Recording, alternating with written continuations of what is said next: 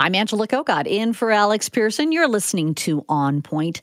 In our next half hour, hope you can hang around for this. It was yesterday that we were talking about Johnny Depp and Amber Heard, their defamation trial, and how Johnny Depp claimed, alleged that he actually was the victim of domestic abuse, not the other way around. So we were talking with a professor who said, yeah, it's actually higher than you think when it comes to incidents of men being the victims of domestic abuse, which had me wondering what. So tonight we're going to find out about um, a shelter in Toronto for men and their children. We'll be doing that just after 7:30. Right now, though, Canada's beekeepers are sounding the alarm. Hives across the country have seen huge losses, and replenishing those numbers is proving to be a challenge. George Scott President, Niagara Beeway, joining us this evening. George, thanks so much for your time. Angela, thanks for having me this evening. So, do beekeepers traditionally lose some of their hive over the winter? One of the beautiful things about keeping bees is over the winter time when they go into their hibernation mode, they automatically lose the weakest ones in your bee yard, which is actually a good thing. So 5 to 15% losses are normal. It's healthy. Those ones weren't going to make it anyway. And our Canadian winters, in particular in Niagara, are absolutely ideal for beekeeping. So 5 to 10% normal. It keeps the hive strong. What have you been seeing this spring as we leave winter? Well, I've been doing this, and I really hate to say this number. It makes me feel old. I've been doing this for 50 years and I'm a multi generational guy, like many beekeepers. This is the worst I have ever seen. We've been all over Lisa Thompson, the Minister of Agriculture, with this. We've been all over Paul Kozak, the provincial apiarist, with this. Um, we find across the country that the problem is the same, and the rationale that they're using about a parasite called the Varroa destructor being the cause We've had the Varroa destructor for almost 20 years. In particular, in the last 10 years, we manage that. We know the damage that it can create. Do not look at the man behind the curtain, is what they're using Varroa destructor for, because that simply is not accurate. It is, it is a dangerous problem for beekeeping, but it isn't what killed our bees. And when we're talking about killing your bees, if you said normally it'd be 5 to 10%, what are the percentages you or other beekeepers are seeing in their loss? In 15 of our yards down here, those are my apprentices and my own yards right now, uh, where we would normally, uh, this was our makeup year, where we would make up hives, strong hives, so that we could split for 200 hives. We have one.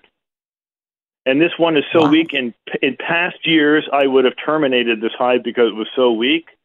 But right now, since it's the only one I have, I'm babying it along, just trying to get it to survive. We have no bees. Holy, okay, you've been in it for 50 years. I'm glad of your longevity because you also can look back then. In those 50 years, have you had winters like this in the past? Never. We've never seen anything like this. And, it, and we've been doing sampling now from the dead outs. Those are hives that didn't make it through the winter. And we're looking for very specific combinations of chemicals that we've been tracking for the last two years that are becoming more and more and more in our environment.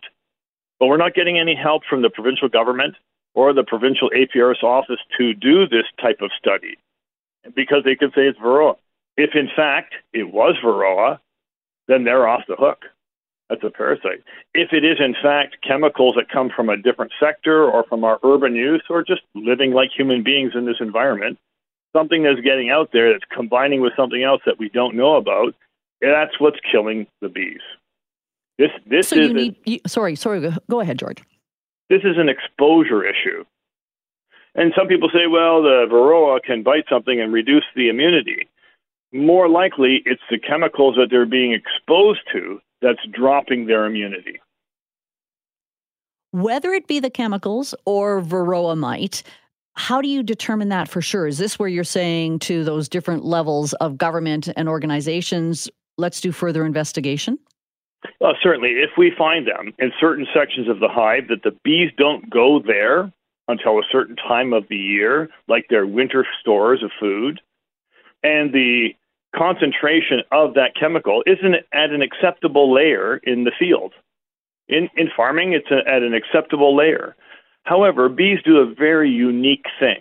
What they do is, like the maple syrup guy who takes 20 gallons of maple sap and boils it down to make one gallon of maple syrup for your pancakes, bees take 60 gallons of nectar to boil it down, but they don't boil, they use Armstrong steering, they use ventilation with their wings to take it from 60 gallons down to one gallon of honey.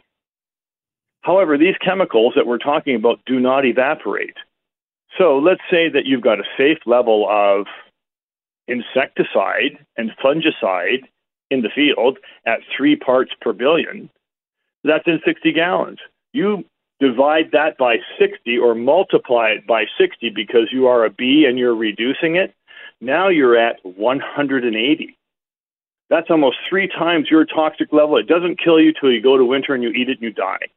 That equation we're looking at, all beekeepers are looking at, at that equation, and all beekeepers are saying we need to look at that. And the government has been silent on that issue.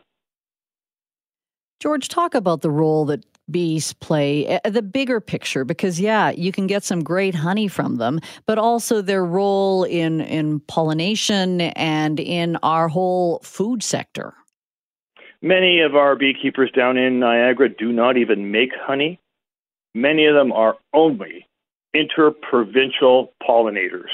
Those are people with thousands of hives that provide a very good income for their families by keeping their bees in good shape so that they can get to other agricultural sectors like our berry people, like our orchard people, like our blueberries and our cranberries. All of those, um, if you don't have bees in your field and you're a blueberry, you can make about $400 an acre as a blueberry guy.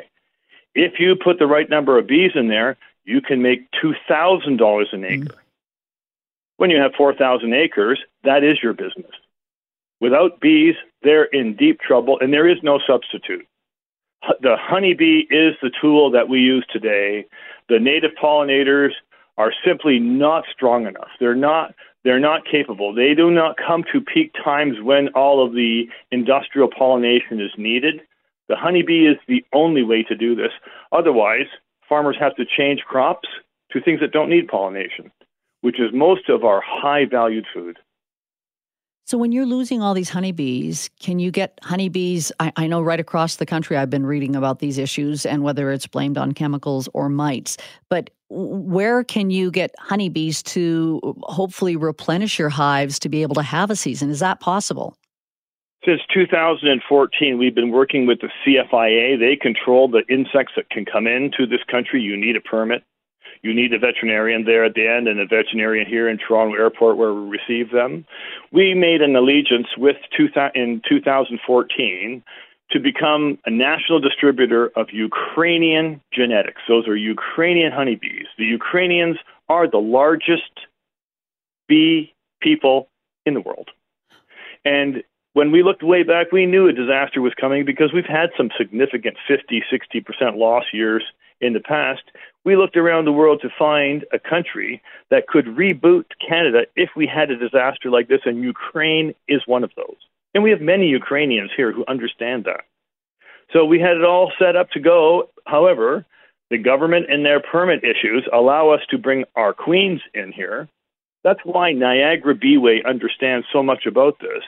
We've had the cancellation of 9,600 queen bees those are beekeepers who ordered queens, who are ready to split their bees after winter, put a new queen, one queen in each box, and now they've got new colonies. However, those beekeepers have canceled their orders because they have no bees. They have no bees to split. They do not need queens to make more hives, which means the whole system is now backed right up to the point where the blueberry guys are calling us, the cranberry guys are calling us and saying, what are we going to do here? This is a million dollar loss for us. This is a $2 million loss for us. This is a $10 million loss for us. On Lisa Thompson, the Minister of Agriculture shift, this country is going to lose $1 billion in pollination revenue. This is farmers, farm gate revenue, farmers who would be making money, maybe 300 million in Ontario alone. But the East Coast is going to be demolished here because Ontario cannot get our pollinator fleet to them. Niagara is key to this because of our microclimate. You can't do this business in Sarnia, and you can't do this business in Barrie, but you can do it in Niagara. And our losses George. in Niagara are like I've never seen. Yeah, oh, really. Thanks for uh, bringing this to our attention and your perspective on such a serious situation. We will follow it closely. Thanks again. Angela, thanks for the opportunity. You're the best. You bet. Uh, George Scott, President, Niagara Bee Way. Wow, we just take it for granted. Okay, bees, I like my honey. Oh no, much bigger role in all those things when he's talking about blueberries and every other crop there. I'm Angela Kokott, in for Alex Pierson. Coming up after the break, we are going to be talking about one of the few shelters for men escaping domestic abuse. I'm Angela Kokott, back after this.